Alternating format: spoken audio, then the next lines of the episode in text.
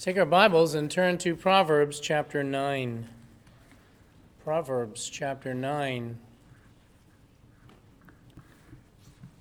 We are in the book of Proverbs in our evening. And we've now got a foundation for the book and the things that we've been studying, hopefully by now, if you've been with us. And I'd like to begin by reading tonight Proverbs chapter 9 and verse 10. We saw that verse last week as well. 9:10. The fear of the Lord is the beginning of wisdom, and the knowledge of the Holy One is understanding. Let's pray.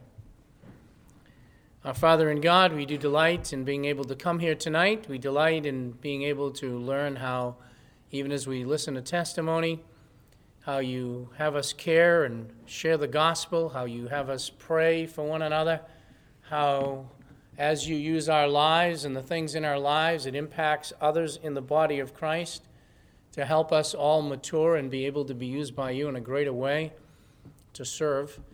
And Father, we pray tonight as we continue in this particular topic that is so important for us to understand. We pray, Father, and ask that you would help us indeed not only to understand the topic, but, Father, to be able to apply it, to be doers of the word. And that, Father, as we learn more of yourself, we might learn to walk in the fear of God. We just commit our time to you with thanksgiving. Pray these things in Christ's name. Amen. All right, what does the fear of the Lord look like is the title for tonight's message. We've been talking about the fear of the Lord, and a couple of things I want to remind us about as we deal with the fear of the Lord.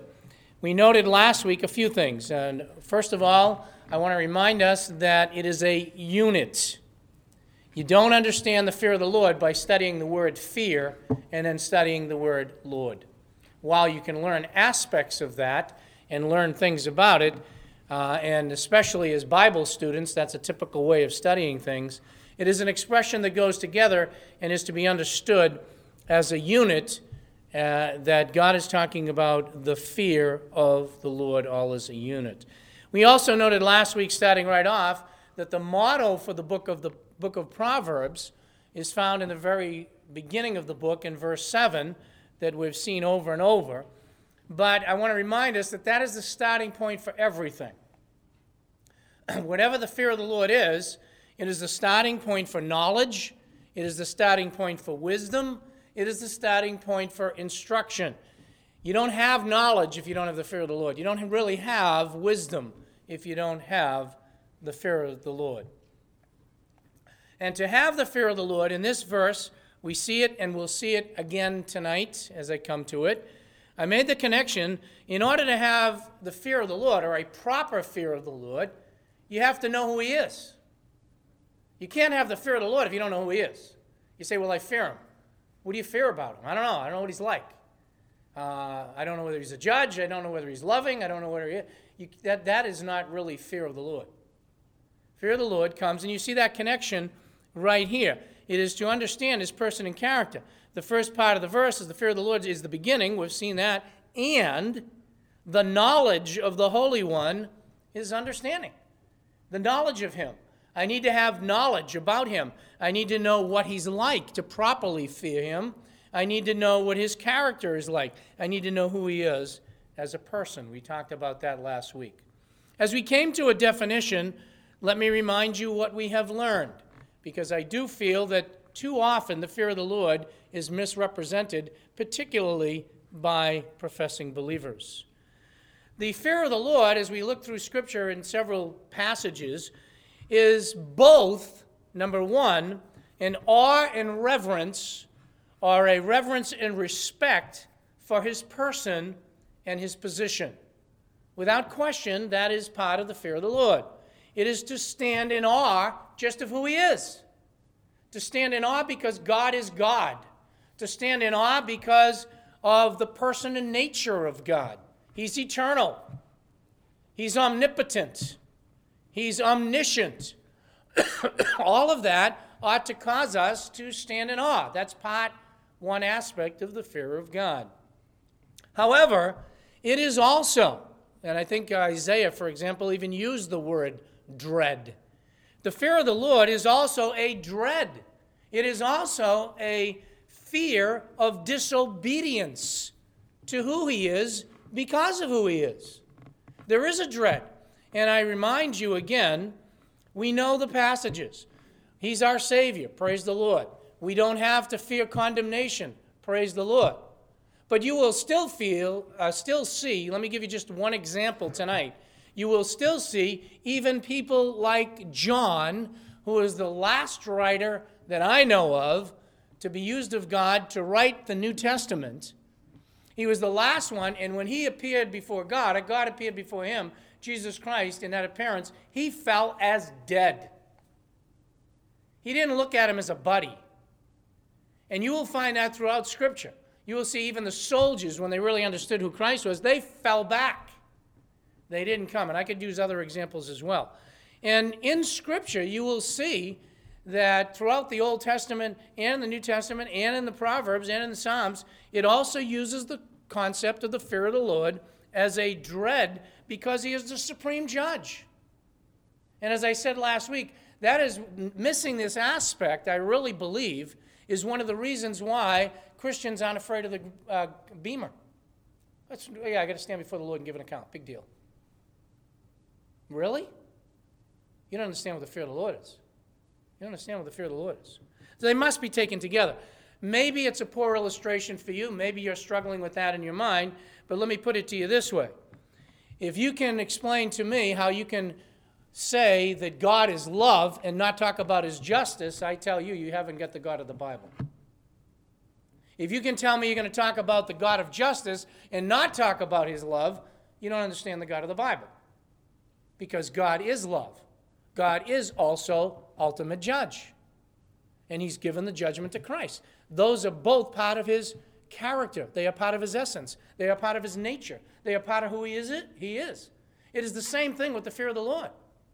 We respect him, yes, and we stand in awe. We should. Our mouths ought to drop open, so like the psalmist, what is man that thou art mindful of him? I thought of that when Deb gave her testimony. To see mountains and to see this magnificent creation around us ought to make our mouth drop and say, who in the world are we that God would even think of saving us, let alone creating us? But at the same time, going along with that, there is a fear of the awesome position, the judgment of God, even though we don't have that condemnation and that dread, and even Isaiah cried out for that and spoke about it. So all of that is involved in the fear of the Lord. And as we're going to see regarding obedience, for example, that is why you don't want to disobey. It's just like a parent, although it's a very poor illustration. Children, I just came from my home, obviously, before coming here, but we have all the family coming in and whatever. And some of them arrived, and I was thrilled. I almost didn't want to come, to be honest with you. But I have a responsibility. But it was just, I had two of my grandchildren just cuddling up next to me, and I was eating it alive. I was just, in fact, the parents were saying, wow, they don't even cuddle up like that with us, you know, whatever. Too bad, I got them. You know, I was having a great time just because they just had gotten here, and I didn't want to leave them. I can see that there's a love and there's a respect, let's say, for a grandparent and so forth. Well, and they hopefully have that for their parents, and they do. But also, you know, growing up, I know when I was in an unsaved home, when it came to discipline, I didn't care what my mother did. When my dad came in and he was exercising discipline, I was terrified. You think I'm kidding? I'll give you one quick story, true story. I had killed my mother's favorite bird. Unintentionally, but I did. I killed it. I mean, she talked to this thing that walked on her hands. It did everything, and I killed it. When my dad came in, he found that he couldn't find me. And the reason he couldn't find me, and I'm not exaggerating, I don't know how many hours it was, but all afternoon, we had an old bed with springs on it, and there were two metal bars.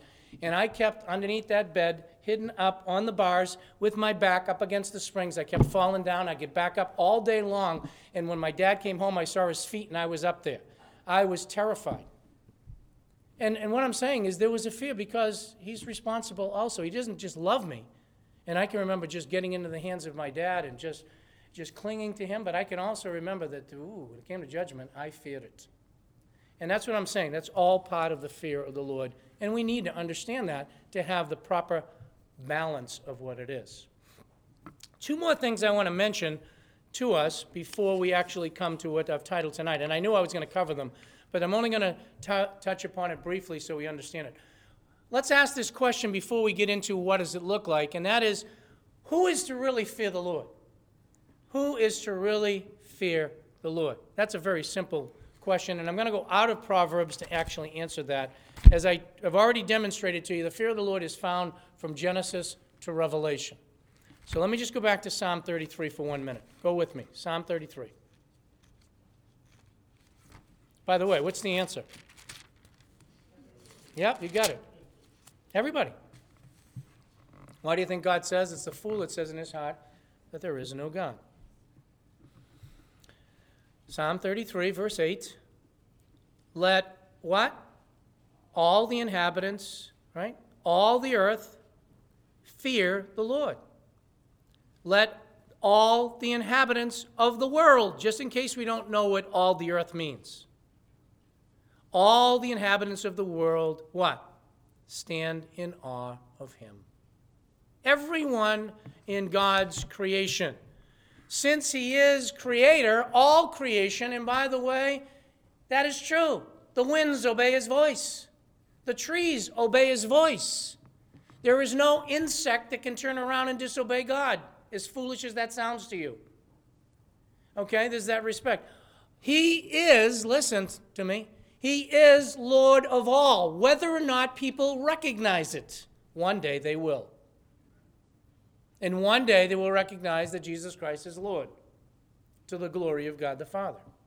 He is judge of all, ultimately, and will be. Great white throne, judgment seat of Christ, all judgments committed to the Son. And thus, all the inhabitants of the world are called to fear him. Are your neighbors called to fear him? The answer is yes. Is an atheist, quote unquote, called to fear him? Yes. Because they're an atheist, does that change things? No, they just show their foolishness. Very simple. So everyone is called to fear him. What is that? Stand in awe of him and also to fear his judgment. And if people did that, God could work, obviously, in their life, even in calling them. He's got ways to do that anyway. And let me give you one other thing that I wanted to mention, the second one very quickly. All right, we're all to fear the Lord. And as Christians, we know that. We want to walk in the fear of the Lord. We're supposed to fear the Lord. How often are we to fear the Lord? What do you think? All the time. Go back to Proverbs 23. Proverbs 23. I want you to catch this. How often are we to fear the Lord? So we have somewhat of a definition of what the fear of the Lord is like. We have this groundwork that's been laid on the fear of the Lord. We know everybody's supposed to fear him, and we know how long we're supposed to fear him, right? Yes, we do. Proverbs 23, verse 7. For as he thinks within himself, so is he. That is not what I wanted. 23:17, thank you. I forgot the one in front of my note. Thank you very much. It's 17, yes. Do not let your heart envy sinners. We'll come back to that one later. But live, walk, be in, same concept, the fear of the Lord, how often? Verse 17. Always. And honestly, the literal translation of that Hebrew word is all day long. That's what it means. Always. All day long. How are we to fear him all day long? You say, obviously, Pastor Dan, wait a minute. Stop. Do we just fear the Lord when we're at church? Think about your private life. Do I fear the Lord when no one is around but me? And no one else can see what I'm doing? Am I walking in the fear of the Lord then? when your parents aren't around, there's not too many kids here, but when your parents aren't around, are you walking in the fear of the Lord then? When you're at school, are you walking in the fear of the Lord then? When you're at work, are you walking in the fear of the Lord then? When you're in the doctor's office, are you walking in the fear of the Lord then or in the fear of the doctor? Should be the fear of the Lord. Okay? All day long, in our private life, in our public life, in our family life, in our work life, in our social life, in our entertainment life, all day long we are to walk in the fear of the Lord. No wonder we find everybody quotes 1 Corinthians 10:31. Therefore, whether you help me, eat or drink or whatsoever you do, do what? All to the glory of God. Doesn't matter. I'm eating in the fear of God. I'm drinking in the fear of God. Whatever I'm doing, my conversations in the fear of God. This is foundational, but now we'll take a look at what it's going to look like. But it's all foundational. A Christian doesn't just turn on the fear of God that, you know, for 4 hours I fear God, the other part is mine. All his creation is to walk all the time in the fear of God, standing in awe. And that is absolutely, I really personally believe, the only one that can really understand that is a Christian. I know the sun's going down. But when the sun goes down and you see a sunset, I'll be honest with you, I have never seen blues or reds like I saw till I got saved. And now I look at a sunset and I stand in awe of God. I stand in awe of him. I see how he saves people. I see how he used circumstances in the testimonies that I heard tonight. I see how he opens up doors of opportunity to speak to people. This couple, I had a chance to meet them as they went out the door this morning. And so forth. It was fast, but they enjoyed it. And they were challenged by it. And it was great. They didn't actually run out the door. They took the time to introduce themselves. I had a chance to meet with them. What brings them in here? Well, it's God working. That's how we came into the body of Christ, right? We are to all fear the Lord. We are all to walk all the time in the fear of the Lord. Now, let's see what it looks like. Before I get there, let me just make this statement. I believe with all my heart that especially if I asked a Christian, but probably if I even asked others who are not professing Christians, do you fear the Lord? They would probably say yes. I don't think if I asked any Christian in this room, they would say, no, I don't fear the Lord at all. Of course I fear the Lord. Really? How do you know that you fear the Lord? Well, it's just something that I believe. God said, fear the Lord, and I fear the Lord. Well, that's why I wanted to have this part of the study with you. What does it look like if I fear the Lord? Is there any way of me telling, Pastor Dan, is there any way of you telling whether you're really walking in the fear of the Lord? Absolutely. And the book of Proverbs is absolutely filled with the explanation. Let me give you some of them. We'll start. Number one, it's the first verse. How do I know if I fear the Lord? Do I know him? That was chapter 9, verse 10. I'm not going to spend a lot of time on that, but I go back to it.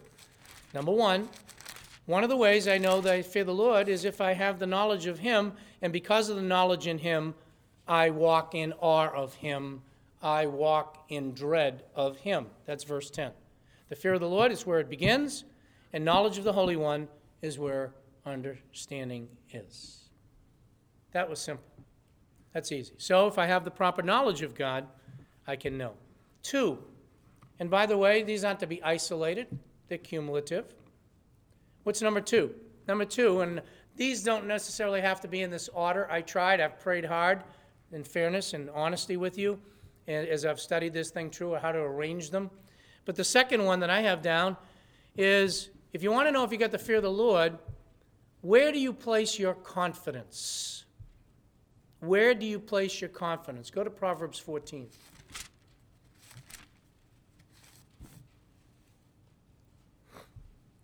Now, before you answer that question, look at the verse. Proverbs 14:26. In the fear of the Lord There is what? Strong confidence. Now, it doesn't stop there. And his children will find refuge. What does that mean? First of all, we will find strong confidence in God, not in the world, not in ourselves. When I'm walking in confidence in myself, I don't fear the Lord. When I'm walking and my confidence is in my boss or the world, that's not the fear of the Lord. My total confidence is set on him. That is why you have such verses like this. Go with me, keep your finger here. Go with me, please, to Proverbs 28. Proverbs 28.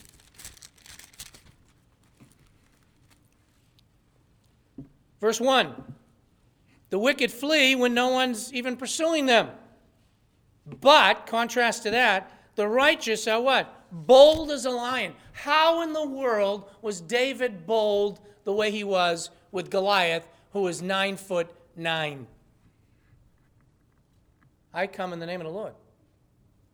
You come with spears. That's not what my confidence is. It's not the way I come. How is it that they march around a wall and the wall falls down? Well, their confidence was in their trumpets, right? No. Strong confidence was in the Lord. He was going to perform for them. And when I say perform, not at their whim, but God said something, and he was going to be true to it. If I want to know if I've got the fear of the Lord in me, if I do, my confidence is resting in him.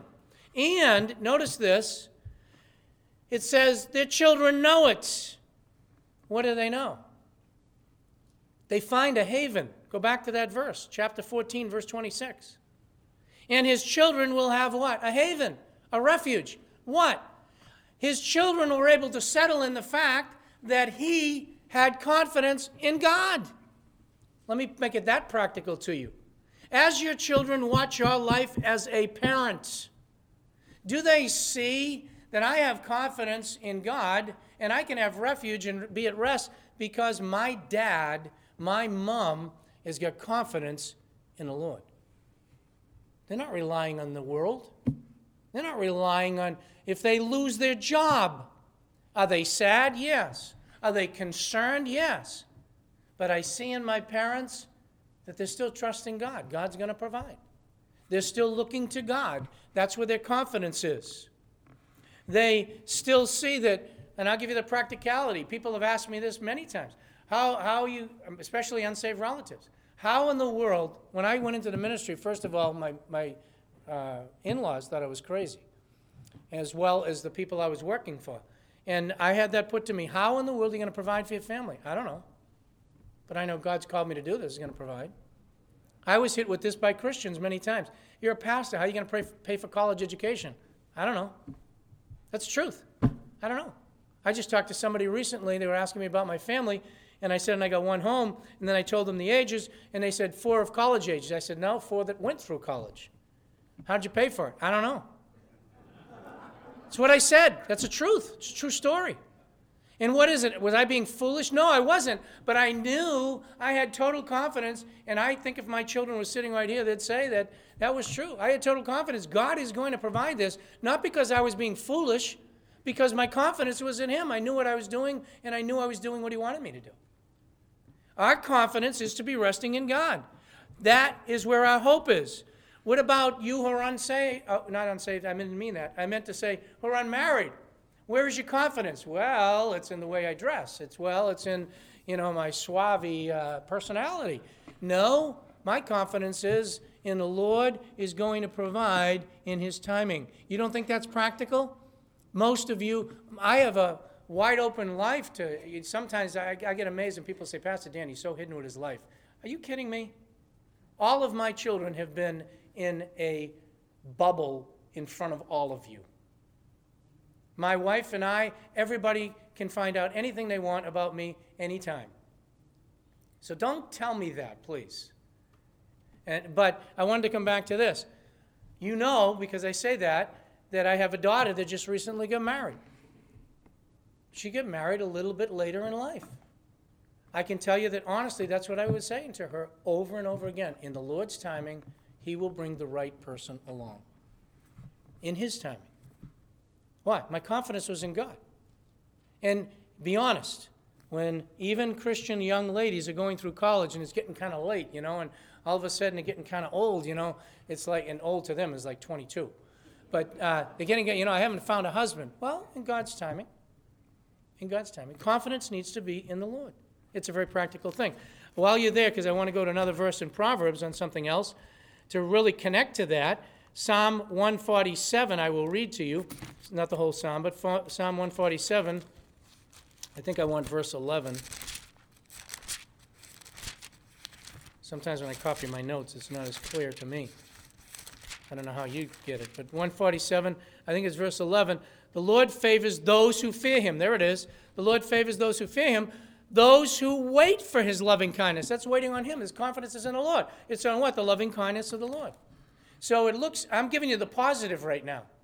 But part of the knowing whether or not you've got the fear of the Lord is, where's your confidence? Do you know him? Here's the third one. Oh boy, what a challenge this one's going to be. Knowing you have the fear of the Lord, one of the evidences of having the fear of the Lord is, ready for this? You can sleep at night. Amen. Go with me to Proverbs 19. Proverbs 19. What do you mean sleep at night? This has got nothing to do with physical ailments. This has got nothing to do with getting older and the fact that you got to get up 4 times in the night. That's not what we're talking about. Some people know what I'm talking about. Okay? It's not that. That isn't what we're dealing with. It is that you're satisfied with life. You're satisfied, just like Paul said, I can be content in whatever state I am. I've learned how to abound. When that happens, I sleep.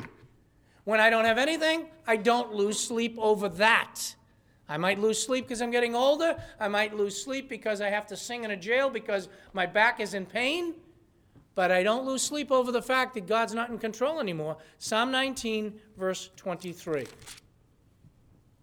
The fear of the Lord. Here it is again. And I want you to see this. The fear of the Lord leads to life. Why? Watch. So that one may sleep satisfied. And then he says, untouched by evil. What is that? You're not worried about what's around you. Your trust is you're satisfied. You're trusting in God's sovereignty. Let me try to make it practical. What about the economy? What about my retirement program? It's just all gone down the tubes. Is that where your trust is? What happens when you have something like that happen? Do you lose sleep over it? Sometimes we do. But the evidence of the fear of the Lord is when a person, that's what verse 23 says, one may sleep satisfied, I'm not touched by the evil. What happens, honestly, in the world when people talk about the end of the world coming? And I have watched Christians.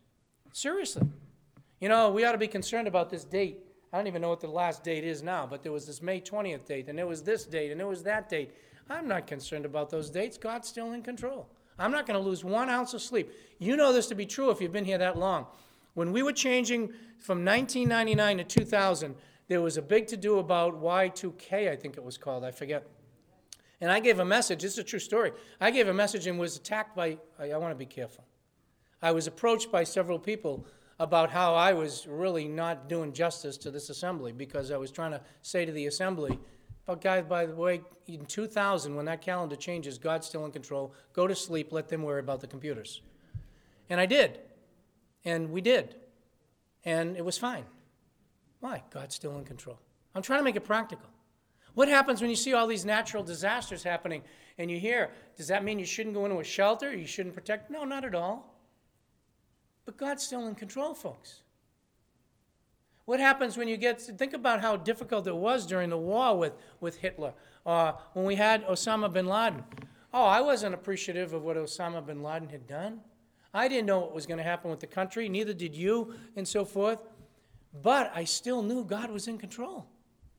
He is. And that ought to cause us, number one, to have confidence, and number two, to be able to sleep and not worry about the fact that God's lost control. Sometimes you talk to Christians and it's like God's lost control of the world. He hasn't. Proverbs says he's still got the king in his hand, and he makes him go whatever way he wants. God says, and when he says to the wind, stop, it stops. God says, listen to this one, when your days are fulfilled, he will take your life. I don't have to worry. Am I going to live to be 70? I have no idea. No idea. Am I going to worry about it? No. Am I going to be stupid? No. But my point is, I just rest in God. And when I say you, I almost present it like I'm doing that. No, I don't mean it that way. I'm saying for you, for me. To know we have the fear of the Lord means, number one, we know him. Number two, I have confidence. My confidence is in him, not in myself, not in the world, not in my retirement program, not in the riches of this world. I'm still satisfied and I can sleep, though evil be all around me.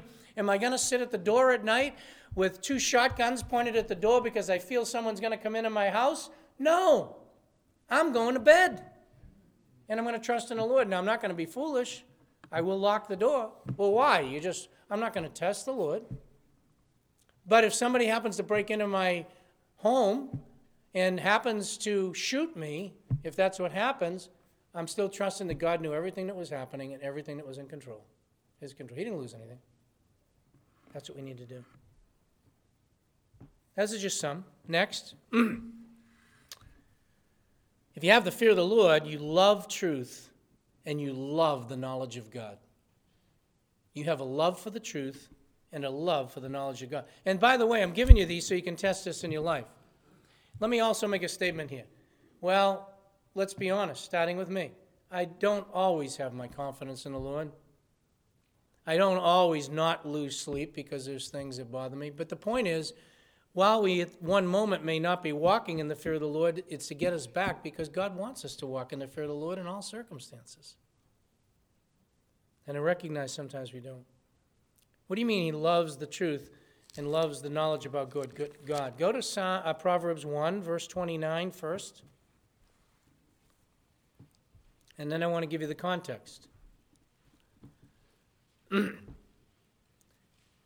He says, because he hated knowledge and did not choose the fear of the Lord. This is just the opposite.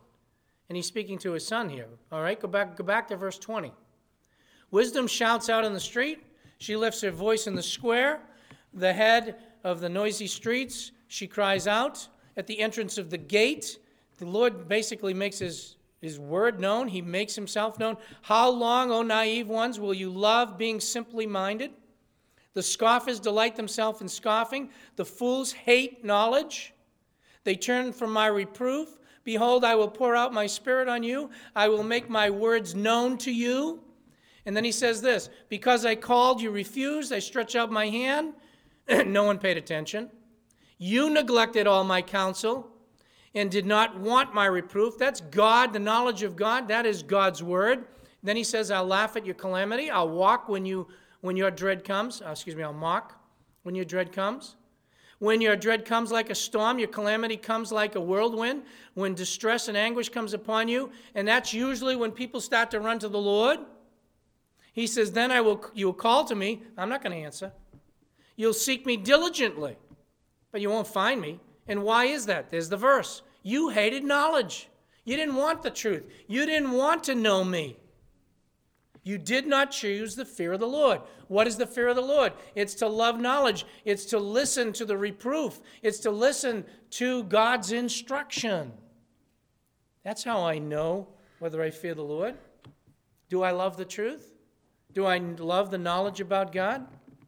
Do I simply receive his word? To put it that way, look at chapter 2, verse 5. To get there, we already looked at verses 1 through 4, but let's do it again. My son, if you receive my words, you treasure up my commandments within you.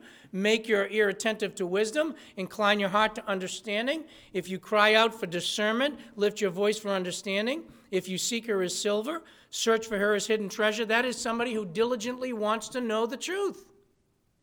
He said, verse 5, conclusion, then you will discern the fear of the Lord and discover what? The knowledge of God. It is knowing God. It is seeking to know him, to know more about God.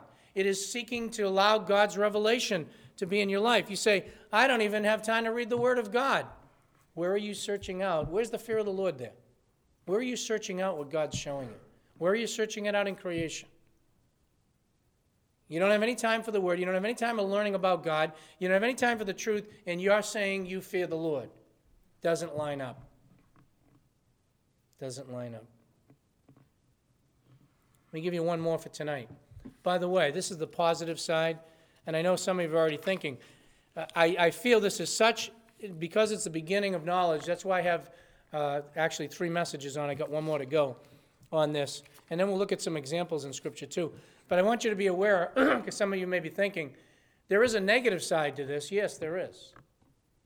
And I will deal with it, because we're getting late here tonight. I want you to realize it. I am going to be dealing with the fact that one of the evidences that you have the fear of the Lord is you depart from evil. You don't pursue it. You depart from it. But we'll talk more about that as we get there. I'm dealing with the positive, because there is the positive and the negative in Scripture. If you want to know if you have the fear of the Lord daily in your life, is your confidence there? Are you satisfied with God's sovereignty? Do you seek to know more about Him and His Word? And let me give you this one. Do you walk with integrity? Do you walk rightly, not deceptively? Turn with me to Proverbs 14.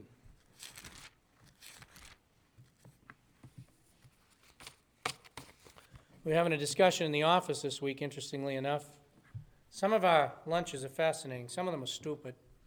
But some of them are fascinating, and we get involved in, like anybody else's lunches, with these discussions and so forth. But one of them was giving an update with the Secret Service and so forth. And it was just, there's things going on with the Secret Service and so forth. And I'm not all current, but they were saying how more and more it's coming out. And as we had the discussion, you know what the bottom line was as we talked about it? I said it comes down to one word. It's integrity. Imagine the wives of these men who they go and say, by the way, what are you doing tonight? Oh, it's a secret. Yeah, I guess it was. Or it's a secret. Nobody can know what's going on. And these guys are living lives of hypocrisy. Hypocrisy. Chapter 14, verse 2. He who walks in his uprightness fears the Lord. But he who is devious in his ways, you not only don't fear the Lord, you despise him. Don't tell me you fear God and you don't have a life of integrity. At the time that you don't have the life of integrity, you're not fearing God. And that doesn't mean, again, I can fear God and then tomorrow I can stumble and so forth. Of course that happens. But when that happens, you're not walking in the fear of God is the point. I walk with integrity. Yeah, my life is consistent. It's not deceptive. It's not... devious is the word that's translated here for me, in his ways. That's why I said the fear of the Lord is what? It's in your private life and it's in your public life. Nobody has to be around. And I hope you can say this with confidence. I know I can say it in confidence about my wife, and I know she can say it about me. My wife doesn't have to worry about me when I'm traveling. I never worry about Linda, ever. Why? I know she's a woman of integrity. I never fear that at all. What I see is what I get. And hopefully she can say the same thing about me. Hopefully your spouse can say that about you. Doesn't matter. Why? Because the life is not a deceptive life. It's one of integrity. You don't put on the church clothes to come here and say, well, I'm in church, I read my Bible, now I got to pray. You walk outside the doors, you're cursing. You walk outside the doors, you're getting drunk. You walk outside the doors, you're involved in adultery. You walk outside the doors, and it's like you threw the clothes off and something else happened. That's not fear of the Lord at all. Psalm 128, verse 1. Let's compare it. I need to stop.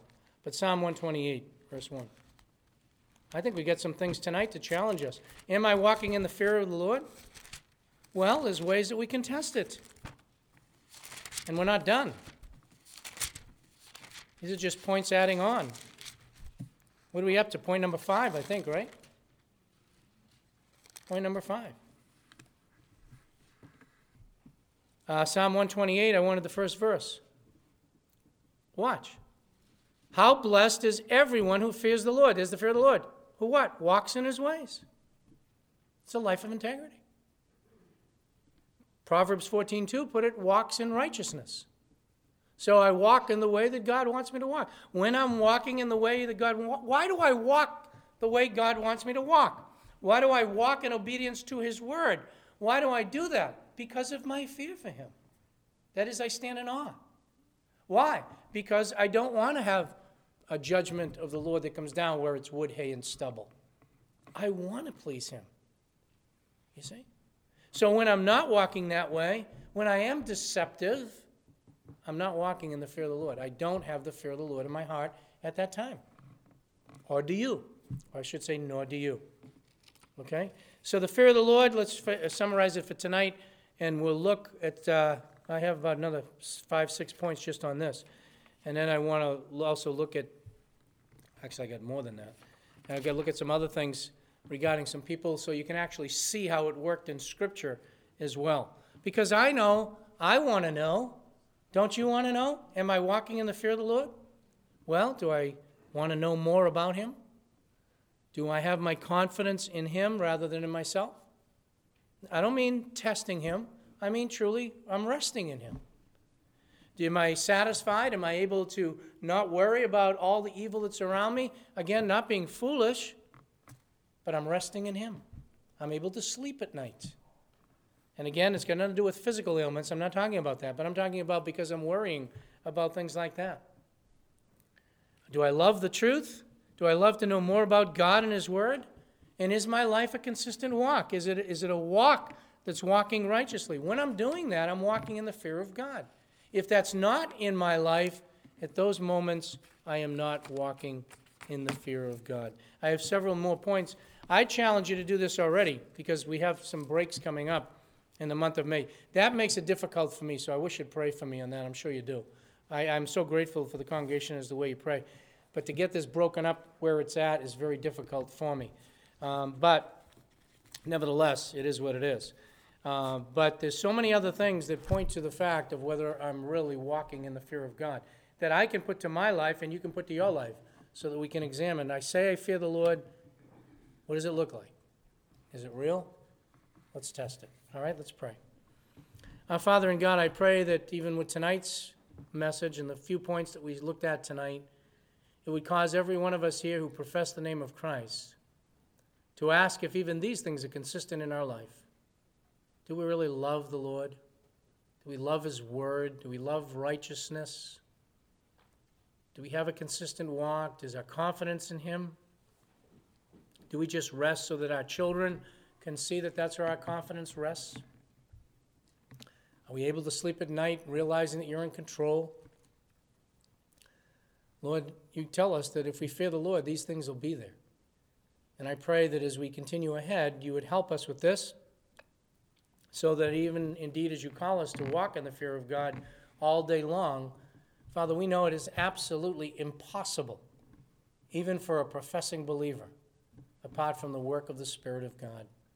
Help us to make that connection, even with what we're dealing with on Sunday mornings, to realize that we must rely on yielding to the Holy Spirit, on him guiding and directing our life, for there's nothing in us, even in our flesh, that would ever want to do this. But Father, it is your work in our life that's brought us to Christ, and your work in our life every day that desires to put in our heart to please you. Help us to walk in the fear of God. Thank you for providing the refreshments tonight. We pray you bless our fellowship now, and we ask these things in Christ's name. Amen.